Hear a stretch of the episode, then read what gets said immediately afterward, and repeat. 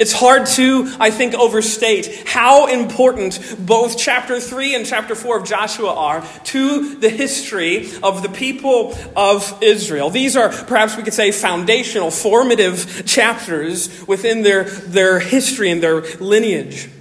Both of these chapters essentially record for us that monumental moment of God's people crossing the Jordan River. And finally, after 40 years of wandering and all of those great tragedies and, and triumphs and catastrophes that they saw and experienced all those years of wilderness wandering, they're finally stepping in to that land that God had promised them. They are, in more ways than one, stepping into a new era. As you see, this moment has essentially been 1,000 years in the making. That's essentially how long it's been since God first spoke to Abraham on that plain, and he spoke to Father Abraham and said, To your offspring, I will give this land. And a thousand years later, the people of Israel, the descendants of Abraham, are taking, uh, occupying that very land that was promised to them. It is a monumental moment. All of those promises are coming true, and the people of God are stepping into the land that God had delivered them into. And like any good storyteller, though, the storyteller of these two chapters, he sort of lets us sit within the tension. And in fact, it takes two chapters to tell uh, something that is actually sort of passed over very quickly in a lot of ways. He prolongs the tension of the crossing here in both of these little sections. And I think it's because he wants us to sort of, he wants the readers, and you know, by proxy, he wants us to feel the weight of this moment. If you actually look at the crossing itself, it's somewhat underwhelming. If you look at verse 10 of chapter number 4, it's a simple phrase. It says at the very end of verse 10, the people passed over in haste. And that's it. That's all the details we get, really. That's all, uh, all of, of the focus that we get on the crossing itself, and, which is just to say the real importance, the real significance of what's going on. It, it comes in what leads up to and what follows the events of this crossing before and after. And this is especially true as we turn the page to chapter number four, where all the attention is given to a bunch of stones. The people of Israel were called to collect. And they were called to collect and pile up after they crossed in order to help the people of God to remember. Look at verse number one of chapter 4. Notice what we are told. It says, When all the nation had finished passing over the Jordan, the Lord said to Joshua, Take twelve men from the people and from each tribe a man, and command them, saying, Take twelve stones from here, out of the midst of the Jordan, from the very place where the priest's feet stood firmly, and bring them over with you, and lay them down in the place where you lodge tonight. Then Joshua called twelve men from the people of Israel, whom he had appointed, a man from each tribe. And Joshua said to them, Pass on before the ark of the Lord your God into the midst of the Jordan, and take up each of you a stone upon his shoulder, according to the number of the tribes of the people of Israel, that this may be a sign among you. When your children ask in time to come, What do those stones mean to you? Then you shall tell them that the waters of the Jordan were cut off from before the ark of the covenant of the Lord. When it passed over the Jordan, the waters of the Jordan were cut off. So these stones shall be to the people of Israel a memorial forever. I think it's incredibly telling that God designates what these stones are. They are a memorial, they are a monument that's meant to get the people in that generation and for generations to come to look and remember what God did. There are dozens, of course, memorials we can think of that do similar things to us, and they're scattered all across these United States. The Lincoln Memorial, the Washington Memorial, the Vietnam Memorial, the, all of the Holocaust museums and whatnot. All of these are meant, and they're filled with all kinds of meaning and symbolism and artifacts and all kinds of history. And any memorial, though, any monument you visit, no matter what it looks like, no matter who it's supposed to honor or symbolize, they all have the same purpose. Every monument that you visit, every memorial that you come up to, it's supposed to allow visitors who were not there when whatever particular event was happening to experience both the effects and also the meaning of that event as if they were.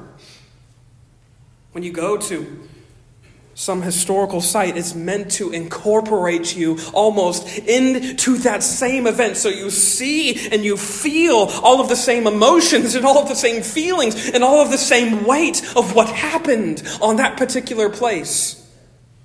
Kids and families, you know, they walk through memorials and they have really no bearing on what happened all those decades ago, but they're invited by that memorial to grapple with all of the same things that generations before them were grappling with and struggling with. Back in 2015, Natalie and I, we were traveling and we were in St. Petersburg, Florida.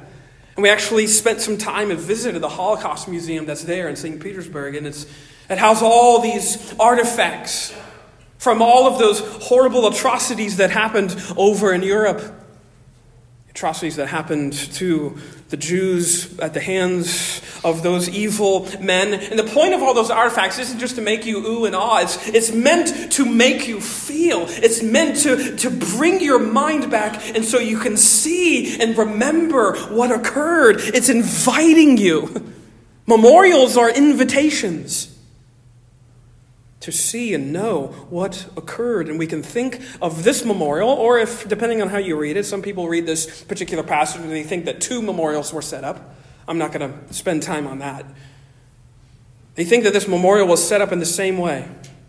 It's an invitation for the people of God to remember, to be incorporated into that groundbreaking event, even if they weren't alive when it happened. And what does he want them to remember? Three things I want you to see. Three things that I think God wants these stones to mean, and that by proxy, what He wants us to see in them. Firstly, number one, I think He wants us to remember His presence. He wants us to remember His presence. It's not by accident, I think, that within this chapter alone, chapter number four, the Ark of the Covenant or the Ark of the Lord is mentioned some seven times. And in fact, in both chapters, if you combine them, chapters 3 and chapter 4, the Ark of the Covenant is mentioned 17 times. Over and over again, it's talking about the fact that the people of God had with them the Ark of God. The Ark of Covenant, of course, or it's called in this particular chapter the Ark of Testimony, is perhaps the most compelling piece of Israelite history, and that's way before Indiana Jones ever found it. It's very significant to them as a people. In reality, it's perhaps nothing overly special to look at. It's a wooden chest that's been overlaid with gold, and in it has been placed an urn that's full of manna. It's been also within there is the staff of Aaron, and also the, the two stone tablets that had God's own handwriting that had written on them the, the Ten Commandments. But more than just, we could say, a mobile museum of sorts, this Ark of the Covenant. It, what was it? It's a, it's a visible token of God's presence with God's people. When they carried it, they carried God's presence with them. Or we could say it perhaps more accurately. As they were carrying the ark of the Lord with them throughout all of those wilderness days, it was the ark of God, it was the presence of God that was carrying them. And this idea, of course, is brought home even further as Israel's history unfolds, and you see the sort of carelessness that they approach that ark of the Lord. And it falls into the wrong hands. And it gets traded amongst tribes and nations and, and pagan countries. And, and, and when the ark continually fell into the wrong hands, what is it doing? It's an unmistakable sign, it's an unmistakable sort of demonstration that the people of God had turned their back on the presence of God. Here, though, in this particular instance, it was an unmistakable sign that the people of God uh, had God's presence with them. God was present for them right here, right in their midst. He was with them. Notice chapter number 3, look at verse 1. Joshua 3 1 says, Then Joshua rose early in the morning, and they set out from Shittim. And they came to the Jordan, he and all the people of Israel, and lodged there before they passed over. At the end of three days, the officers went through the camp and commanded the people as soon as you see the ark of the covenant of the Lord, your God, being carried by the Levitical priests, then you shall set out from before your place and follow it. Yet there shall be a distance between you and it, about 2,000 cubits in length. Do not come near it in order that you may know the way you shall go for you shall for you have not passed this way before. Then joshua said to the people consecrate yourselves for tomorrow the lord will do wonders among you. And joshua said to the priests take up the ark of the covenant and pass on before the people. So they took up the ark of the covenant and went before them. Joshua relays all these orders orders about the ark. They're supposed to keep a distance. It's a sign of, yes, God's presence with them, but also God's holy presence with them. It's a, a presence that can't be approached by unholiness. And when they saw that ark move, they were to move too. It is a, it is a sign, it's a token. They are following the presence of the Lord. And it was presence that was in them and with them and for them it was God's presence that had guided them to this particular juncture. You can think about all of those decades, all of those years of wandering and struggle and feeling lost and feeling all of those years of, of griping and complaining and moaning that the people of God spoke to their God. And yet, what do we find here in this particular instance? God was still present with them and for them. God's presence hasn't dissipated. Yes, even after all those times that they complained when they were brought out of Egypt, and they're like, I wish we could go back because they had better food back there. All those times when God's people were so frustrating. And they kept wavering back and forth between trust and distrust, all of those, all of that seesawing back and forth. What do we find as constant? It is God's presence with them. He was still their God. He had not abandoned them. He had not cast them off. He had not cast them aside. He had not turned on them, even though many times they had turned on them, even though they were so quick to complain at nearly every juncture. And what do we find happening from God at nearly every turn? He's showing himself uh, who He is. He is the God who is merciful, as it says in Exodus 34, and gracious and slow to anger and abounding in steadfast love. Constantly, he's demonstrating that this is who I am. My presence goes before you because that's who I am. I am a God who is present with you. That's what the ark is. It's an ark of the covenant of God's covenant presence with them. Look at chapter number 4, verse 10. You can see it as it says here in verse number 10. For the priests bearing the ark stood in the midst of the Jordan until everything was finished, that the Lord commanded Joshua to tell the people according to all that Moses had commanded Joshua. The people passed over in haste. And when all the people had finished passing over, the ark of the Lord and the priests passed over before the people. It's the presence of God that went before them. This is why they approached the banks of that Jordan River. They could have confidence. They could be filled with confidence. Why? Because of who was with them.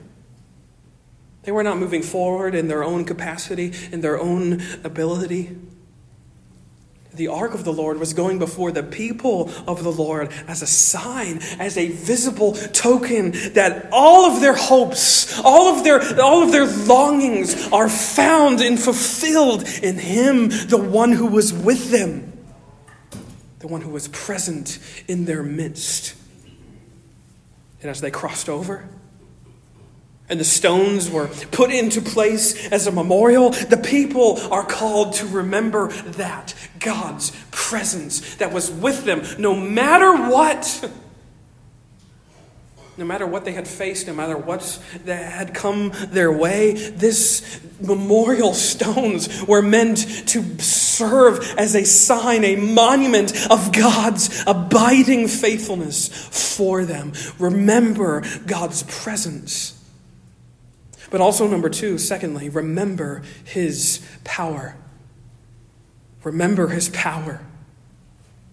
Because even as the ark was going before them, even as they had that awesome piece of Israelite lore with them, the idea of crossing this Jordan would have proved an almost an impossible notion.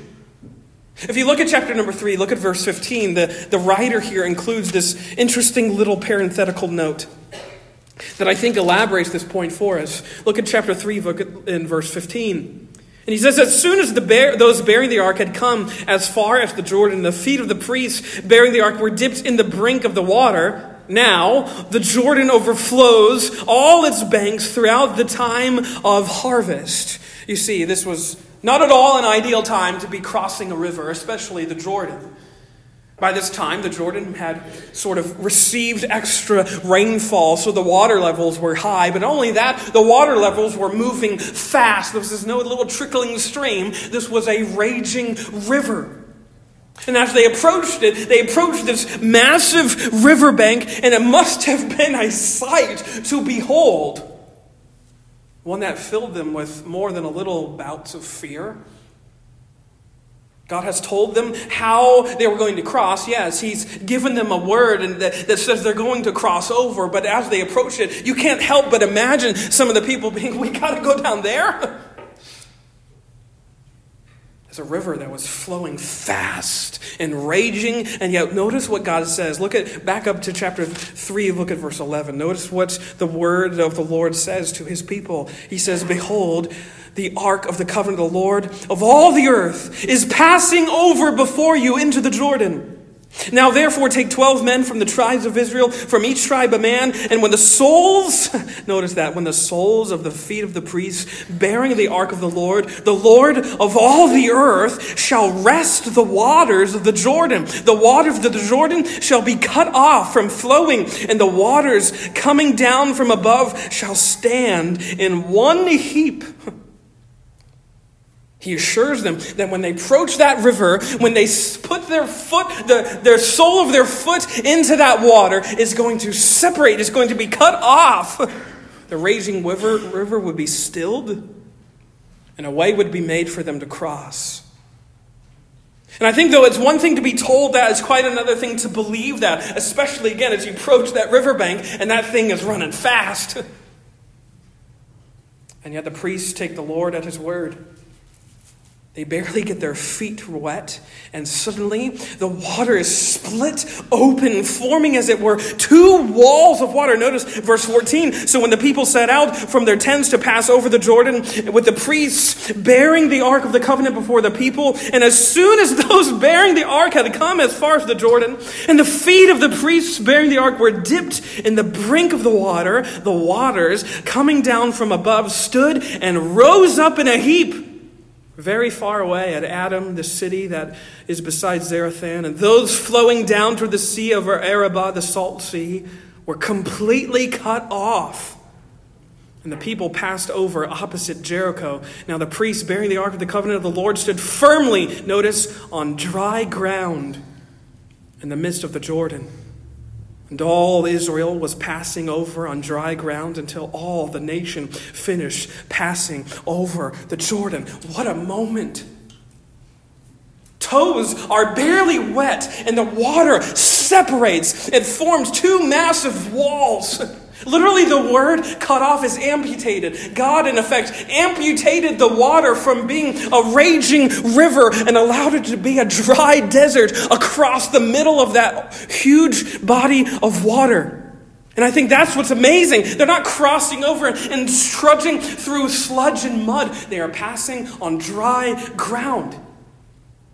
You want to talk about power. You want to talk about authority. You want to talk about the might of God on display. He not only makes a river to be cut in half, he makes it to be waterless for his people. This is God's might, his boundless authority. Taking care of everything for his people. The one who spoke nature into existence stops nature in its tracks. That's how powerful he is. That's how mighty this God is. And this is what he desires the people to remember. Look at verse 6 again of chapter number 4. Again, notice what he says. Why is this a sign? That this may be a sign among you when your children ask in time to come, What do these stones mean to you? Then you shall tell them that the waters of the Jordan were cut off before the ark of the covenant of the Lord. When it passed over the Jordan, the waters of the Jordan were cut off. So these stones shall be to the people of Israel a memorial forever, an invitation to remember that this is what God can do.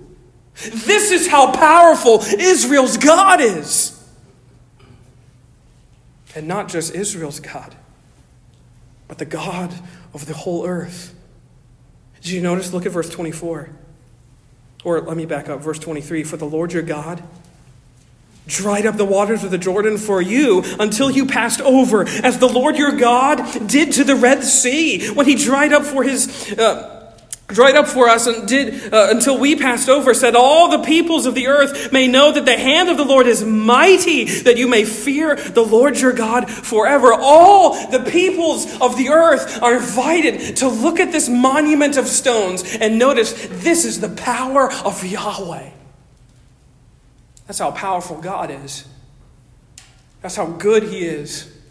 His presence goes before them and in power makes a way where there was no way. Those stones that were piled up there are an unmistakable witness to the whole world of the awesome, omnipotent grace of that great God. Grace that meets people right in their needs, right in their difficulties, right in their anguish and distress. And the awesome part is, is the same power that can stop a river and split a sea is the same power that calls you beloved and forgiven. That's how sure it is. When God speaks, nature listens. And yes, when He speaks, it is true. And when He calls you forgiven, it is so. God's word is that sure. His word is that powerful. And that's what He wants His people to remember. He wants them to remember His presence. He wants them to remember His power. But lastly, number three, He wants them to remember His promise. He wants them to remember His promise.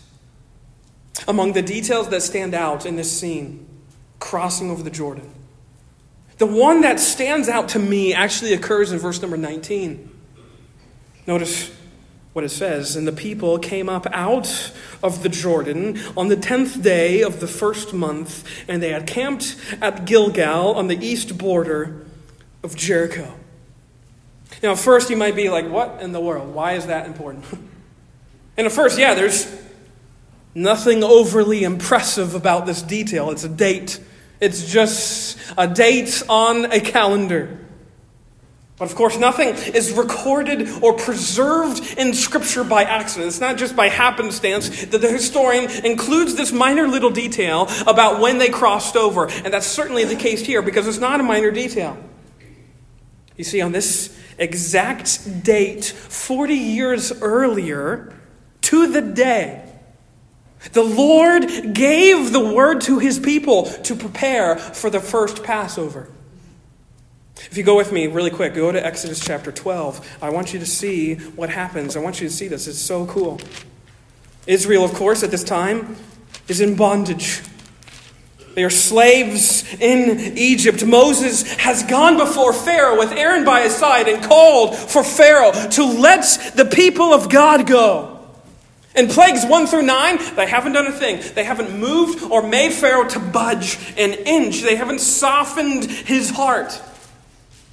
And the 10th plague is announced the death of every firstborn child and animal across the whole kingdom. The whole realm, the whole domain is going to be afflicted by this horrible, awful plague. But to showcase the power of God and to showcase the presence of God to preserve his people, notice what he promises to do. He promises a way of escape for his people from that decisive plague. Notice verse 3 of chapter number 12. It says, Tell all the congregation of Israel that on the tenth day of this month, every man shall take a lamb according to their father's houses, a lamb for a household. And if the household is too small for a lamb, then he and his nearest neighbor shall take according to the number of persons. According to what each can eat, you shall make your count for the lamb. Your lamb shall be without blemish, a male, a year old. You may take it from the sheep or from the goats. And you shall keep it until the fourteenth day of this month, when the whole assembly of the congregation of Israel shall kill their lambs at twilight. Then they shall take some of the blood and put it on the two doorposts and the lintel of the houses in which they eat it. They shall eat the flesh that night, roasted on the fire. With unleavened bread and bitter herbs they shall eat it. Do not eat any of it raw or boiled in water, but roasted its head with its legs and its inner parts, and you shall let none of it remain until the morning. Anything that remains until the morning you shall burn. In this manner you shall eat it with your belt fastened, your sandals on your feet, and your staff in your hand, and you shall eat it in haste. It is the Lord's Passover. For I will pass through the land of Egypt that night and I will strike all the firstborn in the land of Egypt, both man and beast, and on all the gods of Egypt I will execute judgments. I am the Lord. The blood shall be a sign for you on the houses where you are, and when I see the blood, I will pass over you. And no plague will befall you to destroy you when I strike the land of Egypt. What is seen, this is that institution of the great Passover. God's people are called and take and sacrifice a lamb and smear its blood on the door frames of their houses, and that is what pres- would preserve them from the angel of death. Israel's deliverance here comes by way of blood. You, see, because after this, Pharaoh finally relents. He uh, is made to feel the weight of this awful plague. His firstborn dies, and he is, uh, he is feeling the weight of that. He releases God's people, and they exit, they march out of Egypt, and they march out of bondage, out of tyranny, out of death. And right away, the Passover is instituted as a way for God's people to remember how God made a way for them to be delivered, just as He promised, just as He promised all of the fathers, just as Joseph knew. He knew that this land would not be his final resting place, and that promise to his, God's people was fulfilled that very night. And it just so happens, quote unquote, that this first Passover happens within the exact same days that the Jordan was crossed. Again, notice verse 1, Exodus 12, verse 1. The Lord said to Moses and Aaron in the land of Egypt, This month shall be for you the beginning of months, and shall be the first month of the year for you. Tell all the congregation of Israel that on the tenth day of this month, and then notice Joshua chapter number 4, back there in our text. Joshua 4:19, the people came up out of the Jordan on the 10th day of the first month. No coincidence. It's not just by accident that God is connecting these things. He's deliberately connecting both events. Because why? Because both in the Exodus and in the crossing of the Jordan, God's people have nothing to do with their deliverance. It is God who is keeping his promises. It is God who is making a way for them. He gives them a word of promise. If you do this, you will be passed over. All they had to do was believe. And by the same token, when they approach the Jordan River, he gives them a word of promise. If you step into those shallow waters, I will separate them from before you. All they had to do was believe. That's all they were responsible for. Putting their trust in the word of God's promise. And that's what those stones are a visual reminder of that God's promises always come true. Verse 20 again, and those 12 stones which they took out of the Jordan, Joshua up at Gilgal, and he said to the people of Israel, When your children ask their fathers in times to come, What do these stones mean? And you shall let your children know, Israel, pass over Jordan on dry ground. For the Lord your God dried up the waters of the Jordan for you until you passed over, as the Lord your God did to the Red Sea, which he dried up for us until we passed over, so that all the peoples of the earth may know that the hand of the Lord is mighty, that you may fear the Lord your God forever. Just as in the days of the Exodus, God's people here are made to see that God's word of deliverance always comes true. It may come to us in a way that's unexpected, that exceeds our understanding, but it always comes true. God is always a promise keeping God. He never has a word that falls to the ground unfulfilled. All of his words always come true. And those stones that they set up are a memorial, they're a monument for the people to see and know just that, as a way for God's people to remember God's presence and His power and His promise as the one who is their one true deliverer.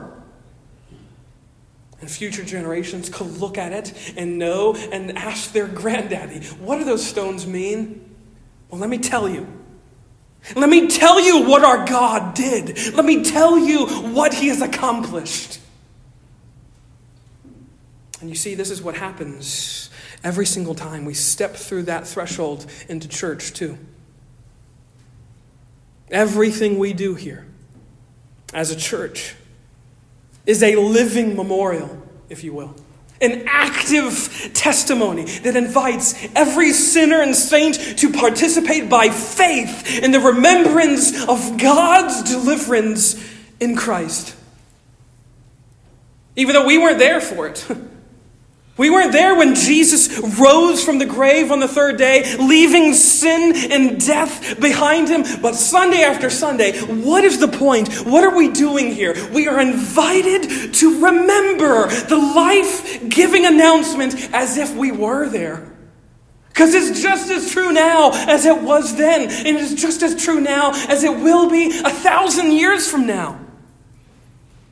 We are called here. We are invited here into this place that serves as a living testimony to what? God's power and presence and promise. He is the one who is the true and better Passover lamb, who has sacrificed himself for us. This is the good news of what we have, not as just stones, but as uh, this verse is amazing. You have to turn there, turn to 1 Peter and see this. We have the living stone. 1 Peter chapter number 2, look at verse 4. Notice what Peter says. As you come to him, he says, a living stone rejected by men, but in the sight of God, chosen and precious. You yourselves, like living stones, are being built up as a spiritual house to be a holy priesthood to offer spiritual sacrifices acceptable to God through Jesus Christ. For it stands in Scripture Behold, I am laying in Zion a stone, a cornerstone, chosen and precious, and whoever believes in him will not be put to shame. We my friends, if you belong to the church, not just this church, but to the church by faith, you are a part of a people who are a living memorial that is built upon the living stone of the Christ of God. And it is Christ's presence that went before us in the waters of death, and whose power went before us over sin and death that made a way for us to enjoy his promise of eternal life forever. That's what we have in Jesus, the living stone. You see, for us here this morning. Our memorial forever is a cross. which stands as the emblem of our deliverance and our redemption. And every time we gather, every time we assemble in this place and we open God's Word in front of us, we are made to rejoice in the Word of God in the present. The Bible not only calls us to remember God's past acts of deliverance, it invites us to recognize that God in Christ is still in the business of delivering sinners from bondage and death. He's still in the business of bringing them into newness of life through his death and resurrection.